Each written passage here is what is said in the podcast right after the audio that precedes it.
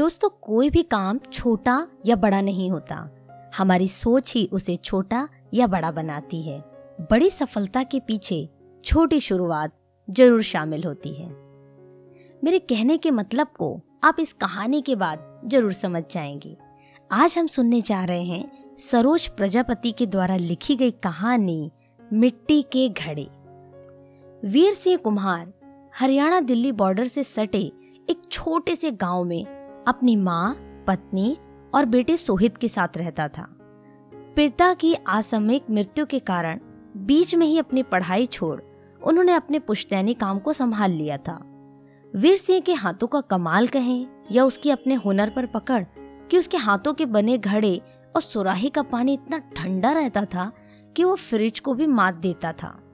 साथ ही उसके बनाए मिट्टी के बर्तन ज़्यादा मज़बूत और टिकाऊ होते थे। इसी कारण आसपास के गाँवों में उसके बनाए मिट्टी के बर्तनों की मांग इतनी तेज़ी से बढ़ती जा रही थी। उसने भी अब अपने काम को धीरे धीरे बढ़ाना शुरू कर दिया था। वीर सिंह ने बेटे को पांचवी कक्षा तक गाँव में ही पढ़ाया था। क्योंकि सोहित पढ़ाई में अच्छा था, लेकिन वहाँ कोई बढ़िया स्कूल नहीं था। इसलिए उन्होंने सोहित का दाखला शहर के एक प्रतिष्ठित स्कूल में करवा दिया। वीर सिंह कम पढ़ा लिखा ज़रूर था। लेकिन उसकी सोच ऊँची थी। तभी तो जहाँ गाँव में सभी के कई कई बच्चे थे, उसने केवल एक संतान ही की। क्योंकि वो जानता था कि इस कमाई में वह एक बच्चे की ही परवरिश ढंग से कर सकता है। सोहित ने भी कभी अपने पापा को निराश नहीं किया था। वह पढ़ाई लिखाई के साथ साथ उनके काम में भी हाथ बटाता था। किंतु जब से वो ग्यारहवीं कक्षा में आया था वीर सिंह को उसके स्वभाव में कुछ परिवर्तन नज़र आने लगा था। पहले तो उन्हें लगा, शायद किशोरावस्था के कारण या पढ़ाई लिखाई के बढ़ते दबाव की वजह से वो चिड़चिड़ा हो रहा है। इसलिए उन्होंने इस बात को नज़रअंदाज कर दिया। लेकिन धीरे धीरे सोहित की फरमाइशें बढ़ती ही जा रही थी।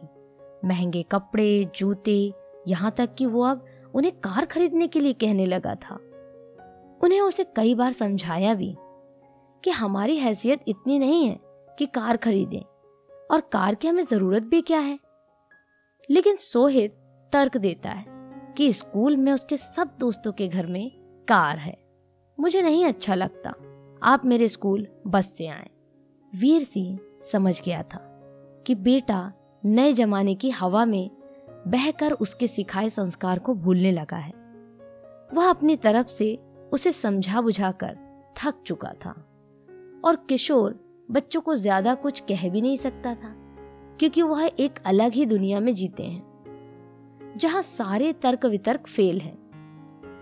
अब तो सोहित अपने पापा के काम से भी कटने लगा था, लेकिन एक दिन तो उसने हद ही कर दी जब उन्होंने उसे फ़ोन पर अपने दोस्त को यह कहते सुना कि उसके पापा बिज़नेस के सिलसिले में बाहर गए हुए हैं, यह सुन उन्हें बड़ा धक्का लगा कि उनका बेटा ही उनके काम को छोटा समझने लगा है।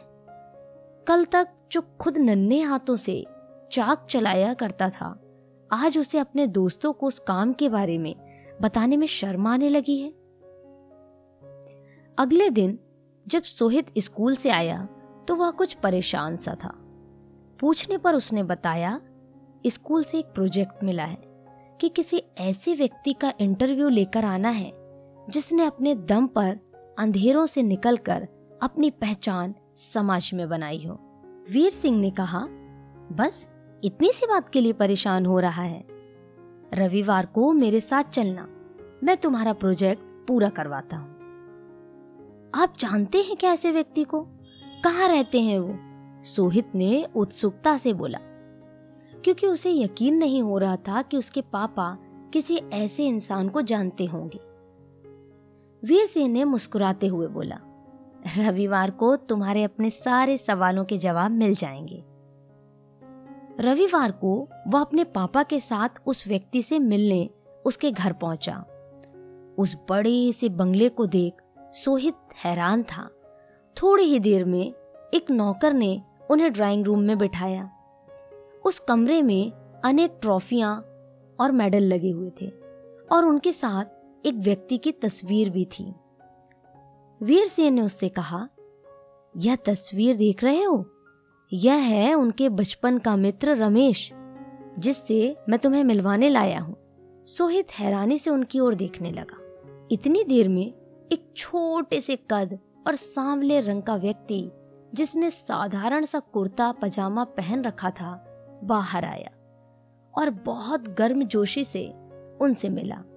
वीर सिंह ने सोहित का परिचय करवाया और उसके प्रोजेक्ट के बारे में बताया। तो वो हंसकर बोला, अरे, असली हीरो तो तुम्हारे पापा हैं और तुम मेरा इंटरव्यू लेने आए हो। सोहित को लगा कि शायद वो मज़ाक कर रहे हैं। इसलिए वो झिझकते हुए बोला नहीं अंकल जी, हीरो तो पापा हैं ही, लेकिन मुझे ऐसे व्यक्ति का इंटरव्यू लेना है जिसने समाज में अपने दम पर पहचान बनाई हो। तो क्या तुम्हारे पापा ने अपने हुनर और लगन के दम पर समाज में अपनी पहचान नहीं बनाई? ज़रूरी नहीं है कि तमगे मिले या अखबार में फ़ोटो छपे। इसमें तुम्हारी गलती नहीं है बरखुरदार। अभी तो ये हमारे देश की विडंबना है कि हमारे देश के असली हीरो ऐसे ही गुमनामी के अंधेरों में खोए रह जाते हैं और उन्हें वो मान सम्मान नहीं मिल पाता जिसके वे असली हकदार हैं। उनकी ये बातें सुनकर सोहित की आँखें शर्मिंदगी से झुक गईं। तभी चाय नाश्ता आ गया। वीर सिंह और उनके मित्र अपने पुराने किस्सों में मग्न हो गए और सोहित की आँखें फिर से कमरे का मुआयना करने लगी। तभी उसकी नज़र इन पुरस्कारों के बीच टंगी झाड़ू पर गई, जिस पर फूल माला भी चढ़ी हुई थी। उसे बड़ी हैरानी हो रही थी कि इतने सुंदर कमरे में उन्होंने ये झाड़ू क्यों लगा रखी है भला? वह इस बारे में उनसे पूछना चाहता था, लेकिन हिम्मत नहीं जुटा पा रहा था। रमेश जी ने उसके चेहरे के भाव पढ़ लिए। सोहित, तुम्हारी जिज्ञासा का कारण वो झाड़ू है ना? सोहित ये सुनकर झेप गया। मानो उसकी चोरी पकड़ी गई हो।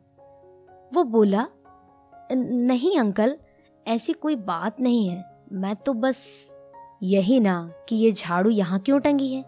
तुम पहले इंसान नहीं हो। अक्सर अनजान लोग मुझसे इस बारे में ज़रूर पूछते हैं। तुम्हारे पापा को तो पता है। शायद उन्होंने तुम्हें नहीं बताया होगा। चलो, मैं तुम्हारी उलझन दूर करता हूँ। ये जो तुम आलीशान बंगला मान सम्मान देख रहे हो, वो सब इसकी बदौलत ही है। एक झाड़ू की वजह से? मैं समझा नहीं, अंकल जी। सोहित ने हैरानी से पूछा। रमेश जी ने वीर सिंह की ओर मुस्कुराते हुए देखा और बोला बेटे, मैं जिस समाज से आता हूँ, उन लोगों का पेशा साफ़ सफ़ाई करना है। मेरे पिता एक सफ़ाई कर्मचारी थे और माँ लोगों के घरों से कूड़ा उठाती थी। उस समय शायद ही हमारी बिरादरी में किसी ने अपने बच्चे को पढ़ाने की सोची हो। किंतु मेरे माता पिता ने हम बहन भाइयों को स्कूल भेजा। तुम्हारे पापा को तो पता ही है, उस समय गाँवों में छुआछूत कितनी फैली हुई थी। बच्चे मुझे अपने पास नहीं बैठने देते थे, ना ही मुझसे बात करते थे। तब तुम्हारे पिता ने आगे बढ़कर मुझसे मित्रता की। ये बात मैं कभी नहीं भूल सकता। हम दोनों ही पढ़ाई में एक दूसरे की खूब मदद करते थे। बारहवीं तक हम साथ पढ़े, लेकिन तुम्हारे दादाजी की मृत्यु के कारण इसे बीच में ही पढ़ाई छोड़नी पड़ी। नहीं तो आज ये भी किसी ऊँचे पद पर होता। इसके बाद मैंने कॉलेज में एडमिशन लिया। सफ़र इतना आसान नहीं था। मेरी काबिलियत की सभी तारीफ़ करते हैं। लेकिन जैसे ही उन्हें मेरे काम धंधे के बारे में पता चलता है, सब मुझे हे दृष्टि से देखने लगते हैं। लेकिन मैंने मन में ठाना हुआ था कि कभी भी अपने माता पिता के पेशे को किसी से नहीं छुपाऊँगा। अगर मैं ऐसा करता हूँ तो उनके काम और संघर्ष का इससे बड़ा अपमान हो ही नहीं सकता था। और इसका अर्थ तो यही होता ना कि और लोगों की तरह मैं भी इस काम को बुरी नज़र से देखता हूँ। मेरा मानना था कि कोई भी काम छोटा नहीं होता। छोटी होती है लोगों की सोच। इसलिए मैं लोगों की बातों को नजरअंदाज करके आगे बढ़ता रहा। बस मेरे मन में एक ही धुन सवार थी कि जो लोग आज हमें हीन नज़रों से देखते हैं, कल वो हमारी मेहनत और काम को भी सम्मान दें, क्योंकि शिक्षा केवल अमीरों की विरासत नहीं, बल्कि इस पर सबका अधिकार है। आज इसी शिक्षा और अपने माता पिता के अथक परिश्रम और आशीर्वाद से मैंने उनके सपने को साकार कर दिखाया है। मैं आज भी अपने ऑफ़िस में खुद सफ़ाई करता हूँ और इसे करने में मुझे कोई शर्म नहीं। साथ ही हर सप्ताह अपने गली मोहल्ले में सफ़ाई अभियान चलाता हूँ, जिसमें सभी लोग बढ़ चढ़ करके हिस्सा लेते हैं। अब तो तुम्हें अपने सवालों का जवाब मिल गया होगा। हाँ ये मुझे नहीं पता कि तुम्हें अपने प्रोजेक्ट के लिए इससे कुछ मदद मिल पाएगी या नहीं? नहीं, अंकल। मुझे अपने प्रोजेक्ट के लिए एक नहीं, दो कहानियाँ मिल गई हैं और दो असली हीरो। दो हीरो? वीर सिंह ने पूछा। हाँ पापा। पहले हीरो आप हैं और दूसरे अंकल। मुझे माफ़ कर दो, पापा। मैंने आपका दिल दुखाया है। नहीं, बेटा। तुम्हें अपनी गलती का एहसास हो गया। इससे बढ़कर मेरे लिए कुछ नहीं। और अभी तो तुम कच्चे मिट्टी के घड़े सरीके ही हो। उन्होंने प्यार से सोहित के सर पर हाथ रखते हुए कहा। दोस्तों, यह कहानी उन युवक युवतियों के लिए एक छोटा सा संदेश देती है, जो गाँव, छोटे कस्बे से बड़े शहरों में अपने सपने पूरे करने आते हैं। किंतु यहाँ की चकाचौंध में अंधे हो अपनी जन्मभूमि, जन्मदाताओं के जीवन संघर्ष को भूल जाते हैं और उनके और उनके काम धंधों को हे दृष्टि से देखने लग जाते हैं। इसलिए जो काम भी हमारे पास है, उसे आनंद के साथ करें, अपनी शक्ति के साथ करें और कभी भी कार्य को करने में शर्म महसूस ना करें। क्योंकि कहा है, कोई भी कार्य छोटा या बड़ा नहीं होता है। हमारी सोच ही उसे छोटा या बड़ा बनाती है। आज समाज में सब्ज़ी देने वाले, सफ़ाई कर्मचारी, दूध वाले न्यूज़पेपर वाले यदि नहीं हो तो समाज में रहने वाले व्यक्तियों का जीवन मुश्किल में पड़ सकता है, संघर्ष में पड़ सकता है। इनके द्वारा दी जाने वाली सेवा भी एक बड़ा प्रयास है, एक बड़ा कार्य है। सबके कार्यों की सराहना करें, स्वयं में अपने कार्य को भी सराहना दें। तो सुनते रहें कहानी मोनिका की जुबानी।